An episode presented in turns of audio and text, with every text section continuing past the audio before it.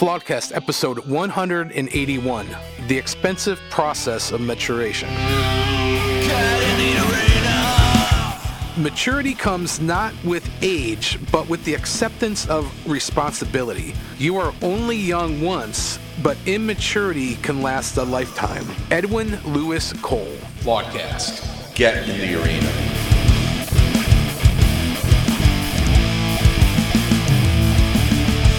All right. Good morning, good afternoon, good evening, all of our esteemed Flawedcast Nation, Flawedcast listeners. Want to welcome you back to another fun-filled uh, and I'm sure triggering episode of Flawedcast. Um, missed you guys. I am back here with my partner in crime, Mr. Tuckerson. Uh, Carl, say hi to everybody.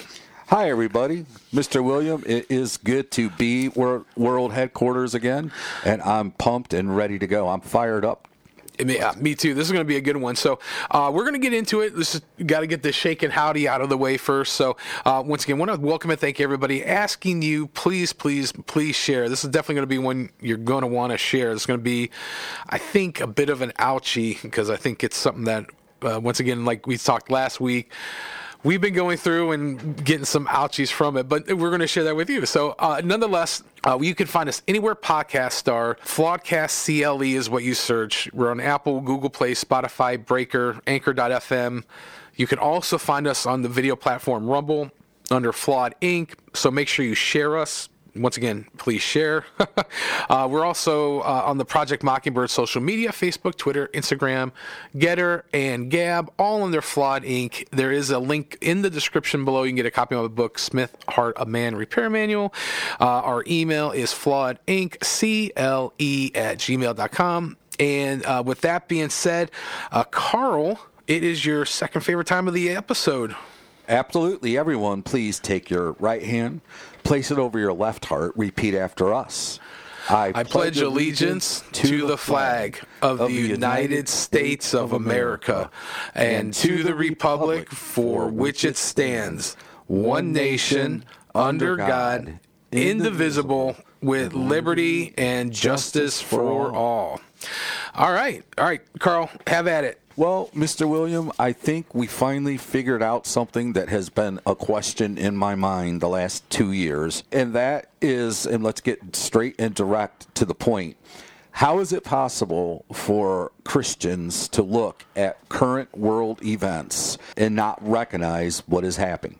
Now, that's like very concise, very straight to the point, and I want you to join in. I know you're going to have insight into this, but oh boy. Before we get into scripture, which I have a lot because I do believe that the mystery can be solved through truth, and I do believe Jesus to be the truth. That is one of his names in scripture, and I do believe the Bible to be absolute truth. So if I'm sitting here at this time in history wondering how it's possible for me to be seeing something that other people don't see, and I know there's nothing special about me at all. As I had said on the podcast, I never desired to be a prophet. I don't view myself as a prophet with being able to go over dates, times, and specifics. But you have to be able to look at what's happening now and see it for what it is. And so I think I have kind of found out how it's possible that there can be such a deceptive perspective by the church. Would you like to jump in with me as I read these scriptures and give your opinion? I don't really want to steal your thunder with the scriptures, but there's a lot. I mean, the first one that comes to my mind is Hebrews 5 mm-hmm. 12 and 14. It says, By now you should be teachers. Instead, you need someone to teach you again the first things you need to know from God's word. You need milk instead of food. Anyone who lives on milk cannot understand the teachings about being right with God. He is a baby.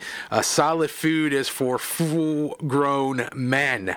Uh, they have learned to use their minds to tell the difference between good and evil. Well, uh, that goes exactly along the. It, it's a different scripture reference, but it's the same topic matter, mm-hmm. and we find it all throughout Scripture. Right. I mean, you got people like literally who've been Christians longer than I've been alive, and it's like, what? Wait a second. What? What? Like, we're you, gonna definitely speak to that. Yeah. That. So, but I'll, I'll, you know me, I'm not bashful. I'll, no. I'll definitely. In Ephesians so. chapter four, this says borderline the same thing, but it actually allows us to see what can happen to a Christian that doesn't get off of the spiritual titty and get onto the meat. Mm-hmm. So we're going to see what happens. Ephesians 4 4.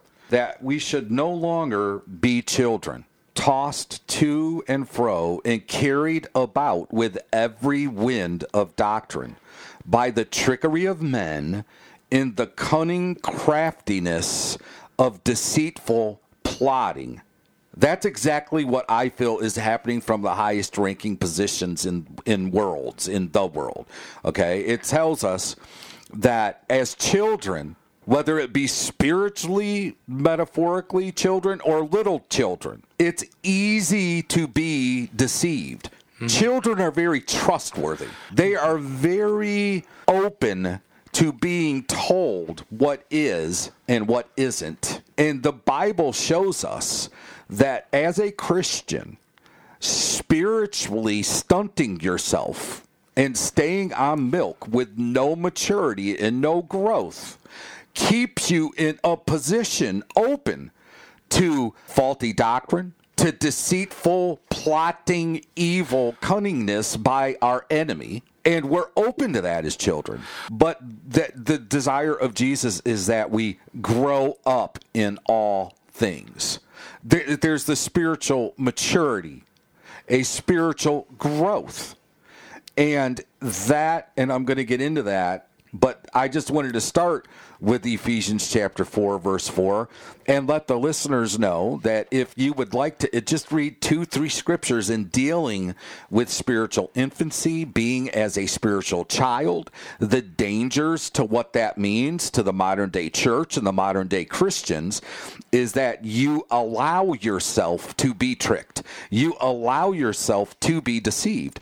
So I think where we are is because there is such non spiritual growth as a whole. People that have committed to spiritual growth and have got off of the spiritual milk and onto the spiritual meat through the Holy Spirit and His leading and His teaching and His guiding, we see what's happening now differently. Even though we're looking at the same thing, we see it differently. And then we recognize where we are now in conjunction to what the Bible tells us is going to happen in the last days. And so when we speak currently, about what is currently happening with the veil of deception being lifted off our eyes, we are almost viewed because we can do that as a prophet. And we're not.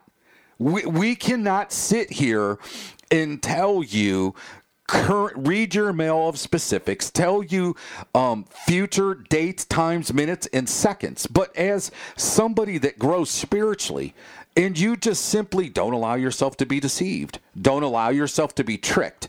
Don't be so open and vulnerable to what somebody is telling you, but compare it to the Word of God. Compare it in your prayer closet, in prayer time, in talking to Jesus.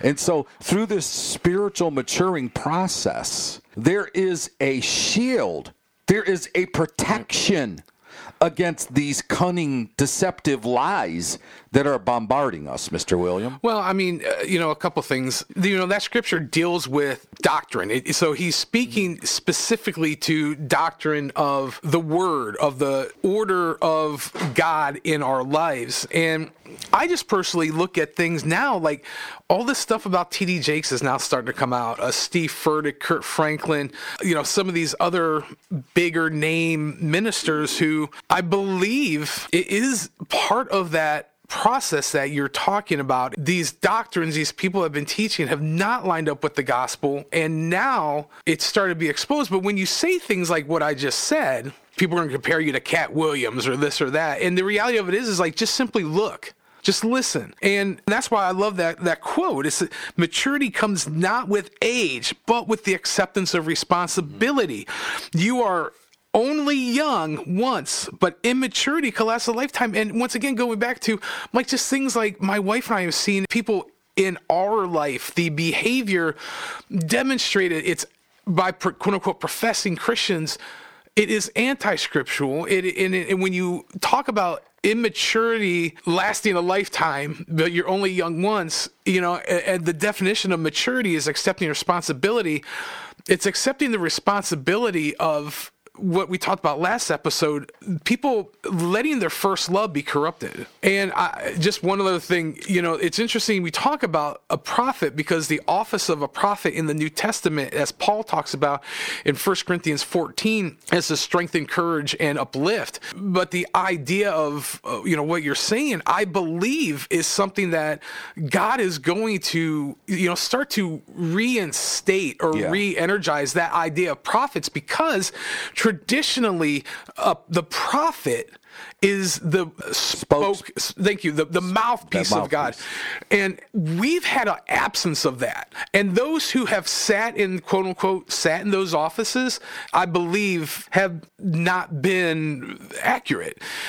Talking about the fivefold gifts i believe that as a group, the remnant, whatever you want to call it, have been in a process of being mature, that they've been shunned by a lot of the, the quote unquote church, that because of their perspective, and I certainly can relate to this, like how I look at things, like, well, this is what the Bible says, this is what I see, that there's this maturation process that has been happening. And now I think there's going to be a fullness of time coming about where the real apostles, the real evangelists, the real prophets, the uh, real pastors, real teachers are going to be given favor in the lives of people, not on big platforms, maybe not even on TV or whatever, um, maybe just a couple blockheads in a basement uh, like us that God's going to use because it, it ruins that idealistic notion of what a person who is a man or, or a woman of God should be. Yeah. And that is insulting to the senses. And that's why,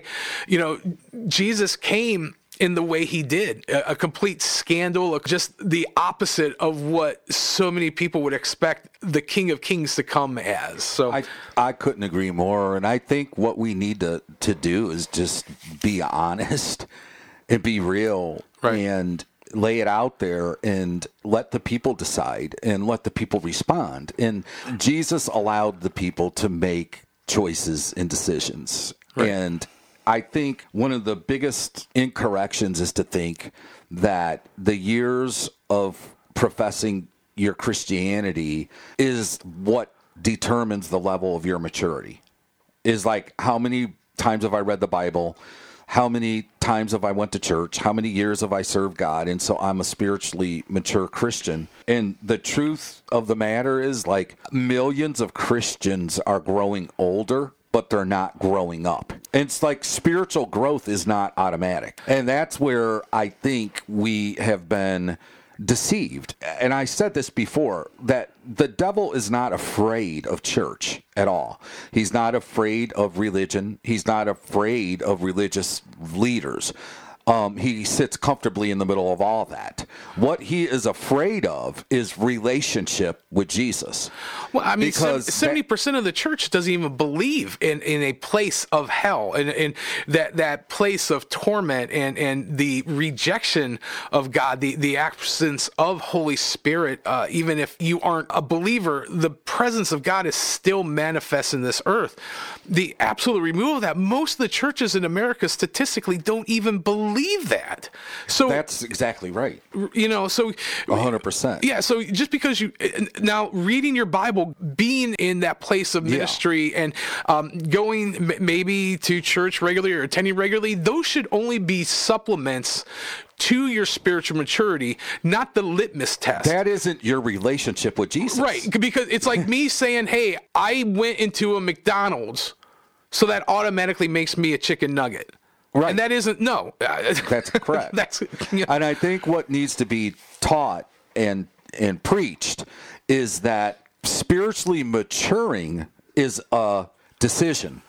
It isn't automatic. And it's not something that happens just because of repentance. Some spiritual maturity is effort and it's commitment and it's a decision. And I think that that's the biggest thing to teach to um, surface Christians, surface level Christians, beginning Christians, long term Christian. It doesn't matter. Is that if they have never understood that spiritual maturity is not automatic and it doesn't just happen because of years of professing relationship with Jesus, but it's commitment and it's effort and it starts with a decision. There's a price to pay to mature. People either don't want to pay that price or they don't know they have to pay a price. John C. Maxwell's 21 uh, irrefutable laws of leadership. Rule number one is everything rises and falls on leadership. So if you're talking about a group of people collectively dealing with a lack of maturity, you have to look at those whose responsibility is to shepherd those into the place of maturity, into a place of wisdom, into a place of experience.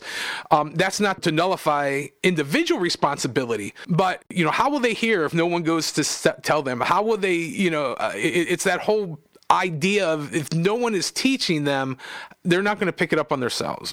Yes. Couldn't agree more. And I, I want to give just one illustration, although I could give 12. But Jesus made an appeal to his disciples and I'm going to give one, just one encounter. And, you know, it's found Matthew chapter 9, verse 9. And he says, Come, be my disciple, Jesus said to him. So Matthew got up and followed him. And you say, Tim, that's just one, I'm sorry, you say, Carl, that's just one little verse that's so insignificant. But the Holy Spirit can take something that seems insignificant and completely transform your thinking, which is what he did with this verse to me. When Jesus says, Come, be my disciple, he wasn't commanding him to come. That wasn't a commandment, it was an invitation. Now, when Jesus spoke to the dead body of Lazarus and Jesus said, Come, out of that tomb. That wasn't an invitation. Even if Lazarus enjoyed being dead, even if Lazarus was comfortable where he was in paradise, even if Lazarus wished to stay that way, when Jesus spoke to the body of Lazarus and said, Come, that was a commandment. When Jesus spoke to Matthew here and said, Come and follow me, that was not a commandment, it was an invitation. So, what did Matthew do? He made a decision and he went and followed him. Now, there was another scripture reference where a rich young ruler was bragging to Jesus about everything he had done since he was a child, about all of the qualifications to be a disciple, about everything in his life that he had accomplished, which is works and religion And when Jesus gave that young man the same invitation that he had given his other 12 disciples, Jesus simply didn't say, Come. He said with a precursor, Great. Now go sell everything you own. And then what? Come and follow me. Again, was not a commandment to come follow me. It was a commandment when he said, go sell everything you have. See, therein is where you see when a decision had to be made. The young ruler had to make a decision. Am I going to follow the commandment of Jesus? To sell everything and then accept the invitation of Jesus to be his disciple. And when he was confronted with the decision that meant he would have to get rid of what really mattered to him, he was not willing to accept that criteria. And I think what's happening in society with Christians today is they are willing to accept the invitation, but they're not willing to accept the criteria that comes with that. Right. The example of the rich young ruler has a litany of achievements that he has mastered, but there still lacked a great level of maturity because he was not able to follow Christ at whatever that cost was, thinking only that I've been going to church for X amount of years, I've read my Bible 88 times. I, it was a performance driven, idealistic state of self identification that, in terms of eternity, didn't amount to a hill of beans. No, what this man wanted, he wanted the invitation without the requirements. He wanted the invitation without the prerequisite expectations. The responsibility. He wanted, the, the, yes, he wanted to be able to accept the invitation of Jesus with nothing attached. And spiritual growth is different than spiritual repentance or act of conversion. The act of conversion is just the beginning. And I would also speak this before I go to the next scripture. If the 12 disciples when they were given the invitation to become a disciple and follow Jesus, if they would have known what that really meant. See, they had no idea. They had no clue that 11 out of the 12 were going to be martyred. They had no clue at that time that 11 out of the 12 were going to be tortured and imprisoned and isolated and put on islands and beat to preach the gospel. But you know what happened? I'll tell you what happened spiritual growth. Because it was in the process of walking with Jesus and it was in the process of daily interactions. It was in the process that from spiritual infancy, which was when they began to know Him, to spiritual maturity, which was after they had spent three and a half years with him that that from the day one when they made the decision to the day that they ended up losing their life there had been enough spiritual growth and enough spiritual maturity in their life so that when they accepted the invitation to follow Jesus not knowing the implications of where that would lead them they had developed enough spiritually and matured enough spiritually through time with Jesus so that what what they wouldn't have been able to endure at the initial invitation, which is spiritual infancy, they grew to accept at the end, and to the point where it was actually said that I'm not even worthy to be crucified. I turned my cross upside down. That's how much I have grown to know Jesus. That's how much I have matured that I couldn't control my tongue because I was an infant. I couldn't control my attitude and my impulse impulses. I swore like non Christians. I had anger issues that caused me to cut army uh, military's ears off and defend Jesus. But I matured to the point that when my time came, I wasn't even worthy to be crucified like him. That's called spiritual maturity. And it doesn't happen overnight. And so we have to understand that the initial invitation to come is followed with particular responsibilities and expectations in this growth process, Mr. William? Well, James, one of Jesus' apostles, here, this is James 1, verse 3. It says, Be assured that the testing of your faith through experience produces endurance, leading to spiritual maturity and inner peace.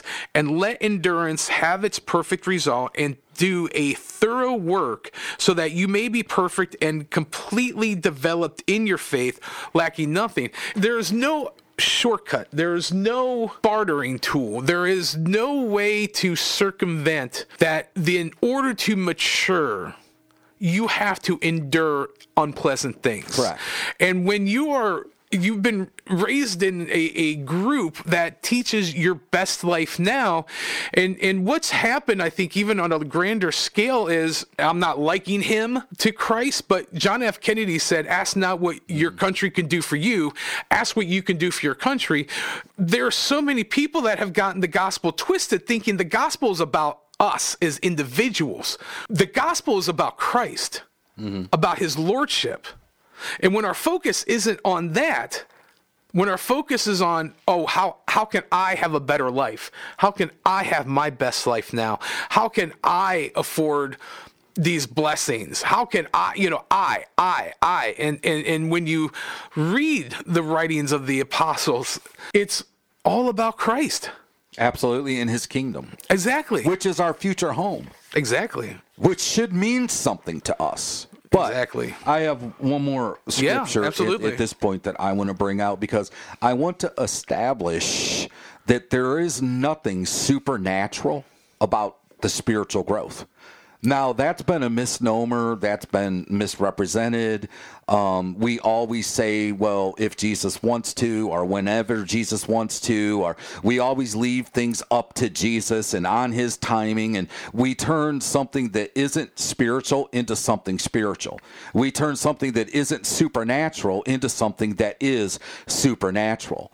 And in reality, that's not how this works. This is a collaborative relationship.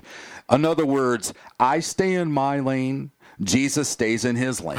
Right. That's not hard for some people to hear, but then others wouldn't like it. But I'm sorry, it's scriptural. And I'm going to show it to you.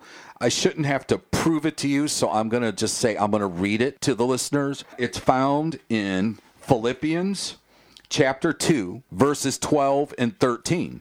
This is a collaborative joint effort with us and Jesus. And I'm going to show what I'm talking about. Continue to work out your salvation with fear and trembling, for it is God who works in you to will and to act according to his good purpose. Now, in Philippians, we find out there are two things taking place here there's a working out and a working in.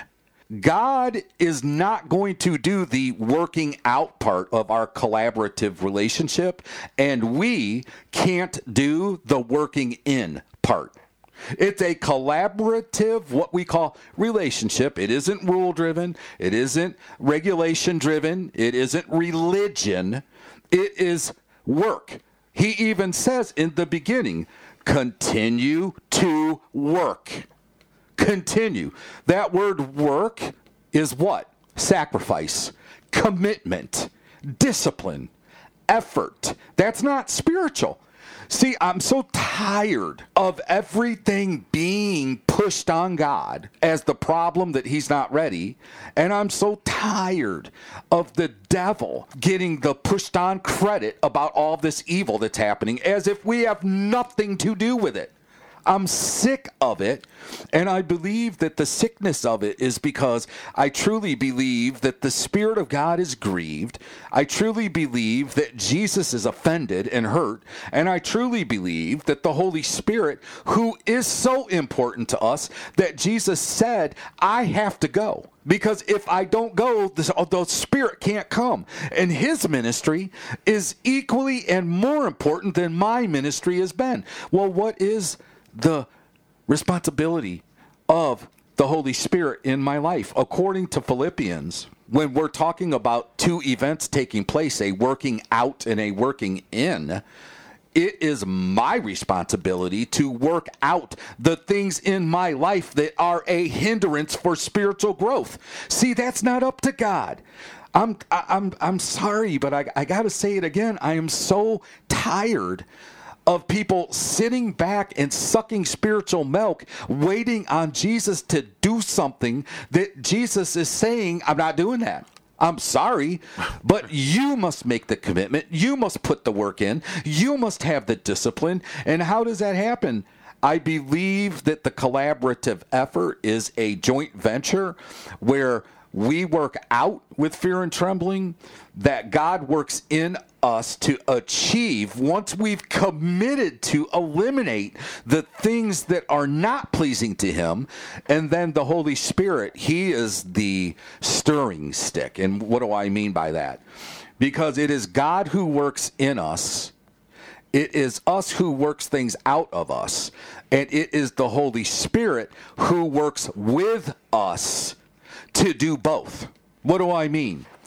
God works in, we work out. The Holy Spirit's responsibility is to work with. And what part of with? He the Holy Spirit is the one that is responsible for the working in and the working out. See, we make the commitment, we make the decision. We make it, we we we make choices and we begin to work it out and we say, God, you got to help me because I'm trying to overcome this thing, but it's getting the best of me again. And, and it, was it not Paul that said, Why?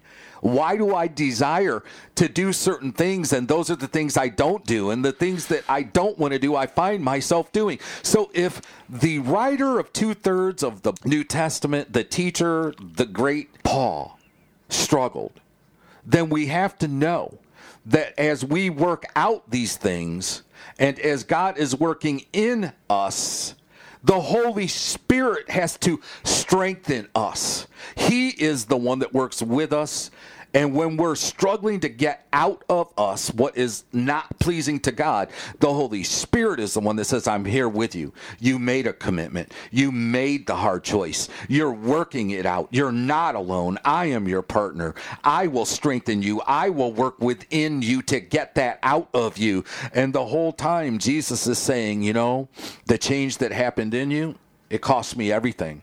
I left my throne.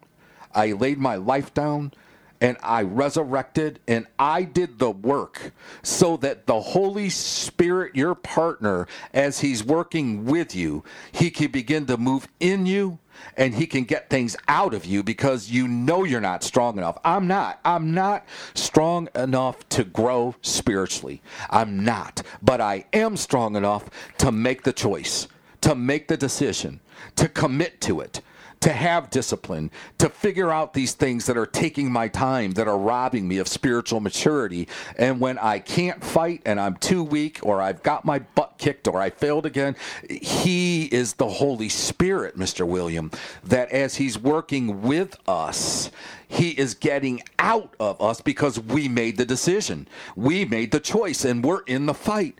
And I think that is why we are so inept as a body of believers to impact society so that society has impacted us. Culture has impacted our thinking, and our thinking has not impacted culture. And so, as we sit by and we want to know what we can do and how we can fight and what difference we can make. And we continue to say, whenever God's ready, I'm ready. Whenever God's going to move, I'll accept it. And the truth of the matter is that this relationship thing with Jesus is collaborative, it's interactive, it's a joint effort. And when we take our part and we make the choice like Matthew did to just simply, and all the disciples, to just come and follow him, and we accept the responsibilities that come with that, we begin to grow. But if we're going to be like the rich young ruler, and we're going to reject the requirements and we're going to say, I love the world too much and I love the things this world has to give and I want my big house and I want to eat steak seven days a week instead of sometimes ramen noodles and bologna and I have to live this lifestyle and this means too much to me and I can't do it and I'm not going to grow. But God, if you want to move, if you want to intervene, I'm going to go ahead and let you. The truth of the matter is that's not what it says in Philippians. The Bible tells us in Philippians that we must must work.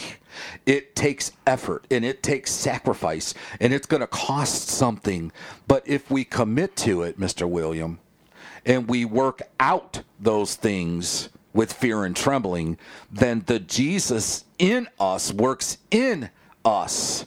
The Holy Spirit works with us on both fronts, and we can become mature and we can begin to see what is happening in the world right now and even though we may not be able to predict times, seconds, and dates, we can know for sure that these are the last seconds of the last days, that this is a different time period, that this is the, the last hour, and that there is an urgency for the harvest that is white and white and ready to be harvested and souls to be saved.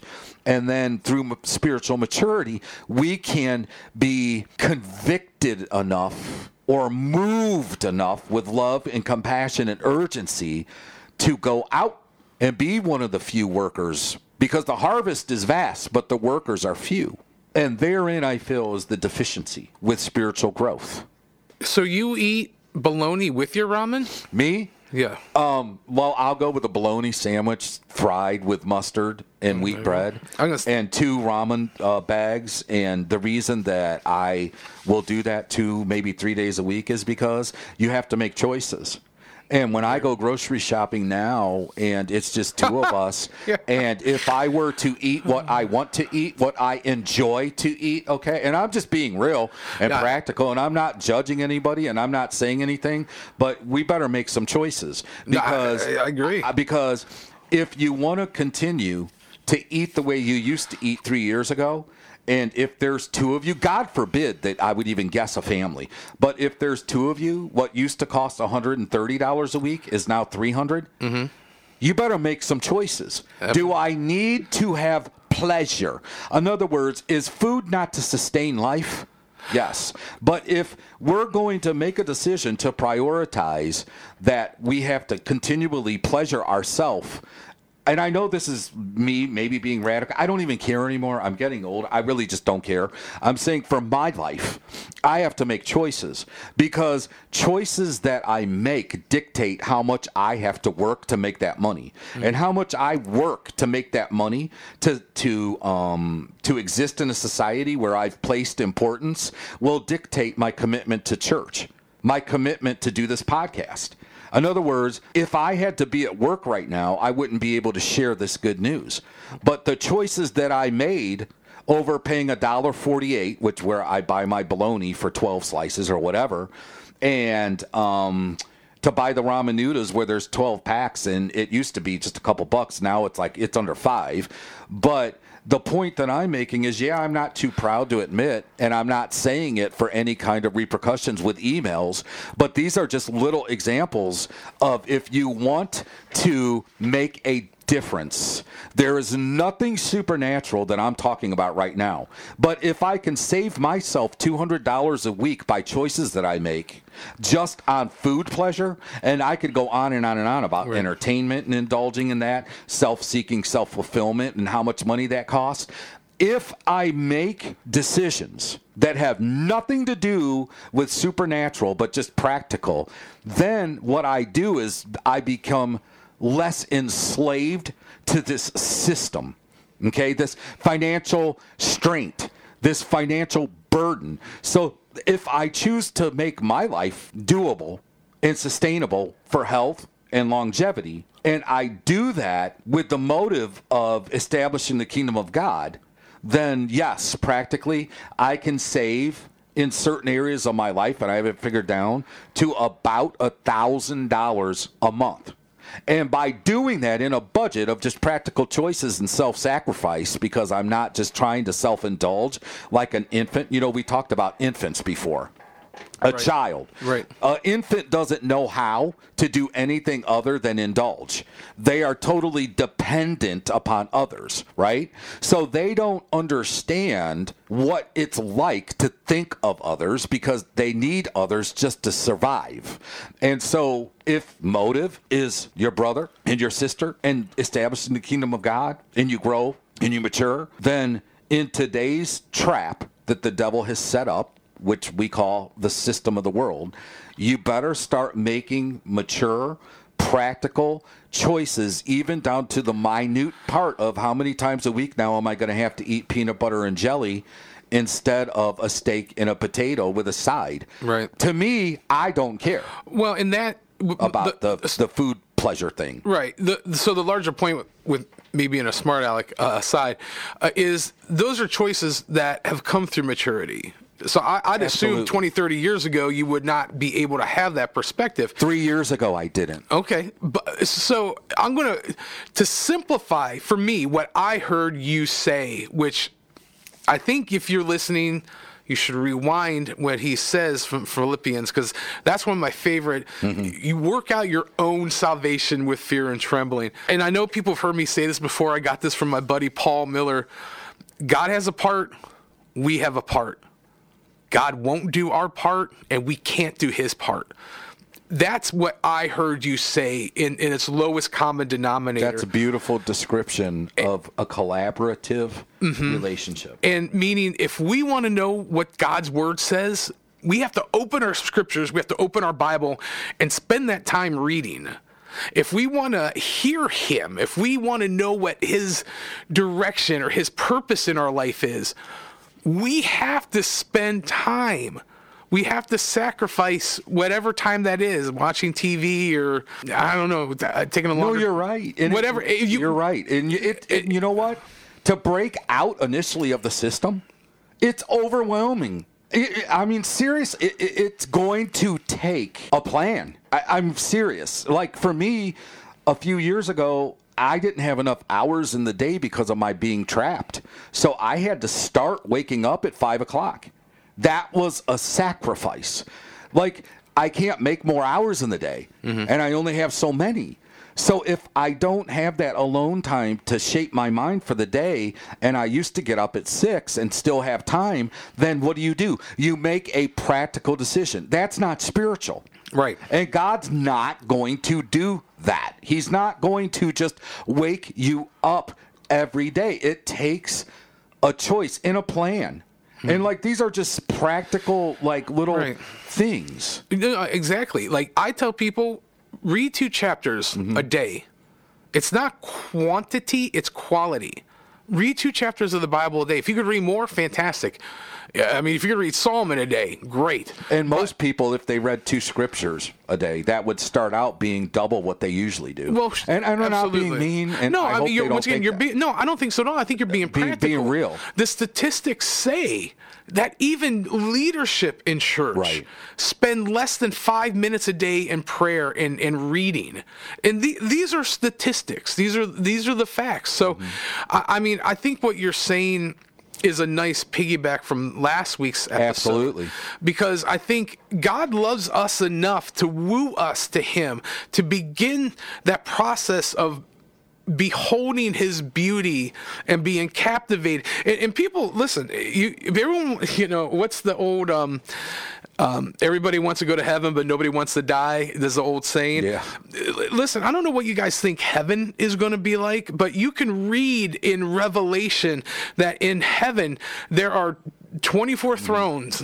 There's the elders. There's the, you know, these four creatures that It's like have, a continual worship. that's all it right. That's my point. It's all it, it it's all it is. And and the reason I believe people are able to worship God for eternity is because he is going to be revealing Right. things of himself that we are going to continually find so magnificent that we are compelled in his eternal presence to offer nothing but praises and cast our crowns and, and bow down before him.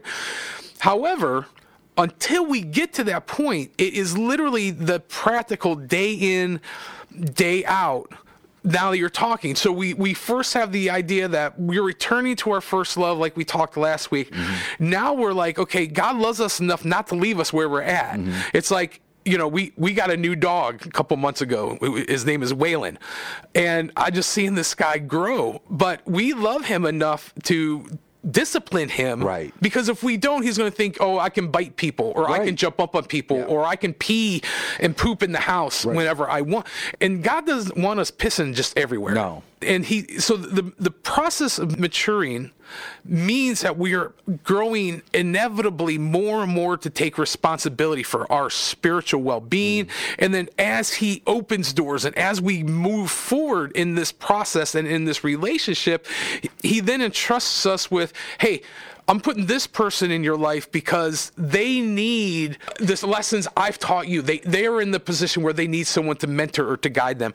Uh, you know, and, and it's all cyclical. So I think this is a great next step as we're looking into this year. And and the other thing I'll say, and then I'm I'll shut I'll shut my, myself down. In lieu of things like you're talking about, Carl. Um, you know, in Ezekiel, you know, the hand writ, Yeah. wrote on the wall, and it's like, oh, okay, you know, hello, McFly. We're in a point now where uh, any level of maturity, you can begin to discern what is happening and not be so self absorbed and not be so uh, like in a bubble. And once again, for us, our, our, point our platform is the things that are happening now is the establishment of that antichrist governmental system that new world order. America is being uh, i believe erased and once america falls the whole world is going to just be ushered in. Right. and we have a, a like you said we have a direct result in that. Uh, by us spreading the gospel by us praying standing in the gap you know uh, like I, not to use a too churchy of a term but we have a direct result in that. And, Right. and are we going to exercise it? I don't know. Are we going to hold our, our church leaders and the people around us accountable, saying, eh, I don't know if you want to do that? How can you justify that in the scripture? Give me an example of God doing that in history. You know, just once again, practical things. Hey, you're going to make that decision in your life. I'm just curious, what scripture are you using that justifies that? Like, hey, uh, Carl, uh, you're doing that. Where do you find that at in the in the gospel, man? You know, Exactly. and, and it's once again, Some kind it- of accountability. Right, but it's loving somebody enough to be able to do that. Yeah. And, and that's what God does to us through the process of maturing. So, um, yeah, that's all I got. Yeah, I think I'm done after just one statement, and we can get into these more in the next upcoming podcast. This idea that I'm getting ready to share, but we need to look at the kingdom of hell, and we need to look at Satan or Lucifer, whatever they want to call him, and understand that he has infiltrated and camouflaged all systems, all organizations, all structure that has to do with world authority. And if you don't see it and you don't recognize it, please pray. If you have to fast and set time aside, make choices and decisions, or whatever, nothing makes the devil happier than to think that when Christians are talking about world problems, that they think those problems can be solved politically. Because this is not a political issue anymore, or financially with the financial institutions, or medically, because these are all tools and they're all avenues to bring in and establish a world system. And that goal is the absolute destruction of the kingdom of heaven. And that is our warfare. It is the kingdom of heaven being established and the kingdom of hell fighting against that. And we'll get into that way more. And I know a lot of people's heads are spinning, but I, I think what I want to start to do at the end of each podcast is throw something out there at the very end to just leave people, I don't want to say confused, but wanting more. Yeah. Or saying, what the heck's he talking about? Well, And, and baiting the hook. yes. Yeah. You, you as you were it. as you were saying that, and I want you to pray us out after I say this. eh, There's a guy I like to listen to. His name's Steve Quayle, and he, I once heard him say, "There are no political answers for spiritual issues." And I think that quantifies perfectly what you said and what our focus moving forward is going to be. So, uh, if you could pray us out, that'd be fantastic. Yeah, Jesus, I thank you for this opportunity to share your word. I thank you for waking me, for spanking me, for shocking my world, for bringing discomfort, and for stirring the nest, because it's out of that that I found a new level of trust in you and dependence. I know you provide in every aspect of my life. I pray that people that are listening would make practical choices and logical decisions and whatever needs to happen to free them up to be at your service and to fulfill their purpose that you have for them.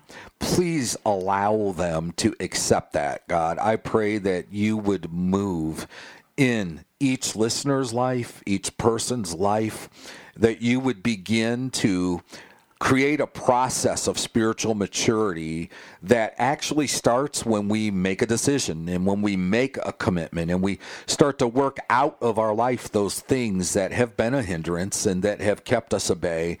And then we begin to allow the Holy Spirit to work with us as He moves in us to get those things out and strengthens us. God, I pray that you would do this for people that even that have listened to the podcast for years that have never made that commitment or have never even thought of it because maybe they never heard it. And it's not their fault, but God, they are now aware. They've been made aware. And I pray that you would develop in each one a maturity level that daily grows and that weekly grows and that it would never end. And God, I thank you that you're going to do it. And we ask it in your name. Amen. Amen.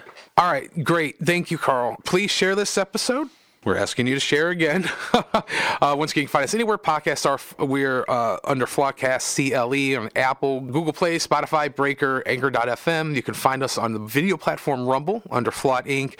Uh, we're on the Project Mockingbird social media Facebook, Twitter, Instagram. We are on Gettr and Gab, all under Flawed Ink. Uh, there's a link in the description box to pick up my book, Smith's Heart of Man Repair Manual. Uh, you're definitely going to want to get that.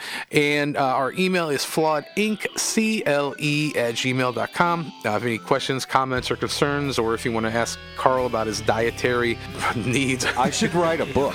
You I should. would like a diet budget. ramen and bologna. Uh, in, but uh, uh, that being Grilled cheese is another good one, that, by the way. that that is good. with some tomato soup. I mean, you know, I can't, I can't go wrong with any of that. So, um, all right, go and enjoy some lunch, and we will see you guys next week.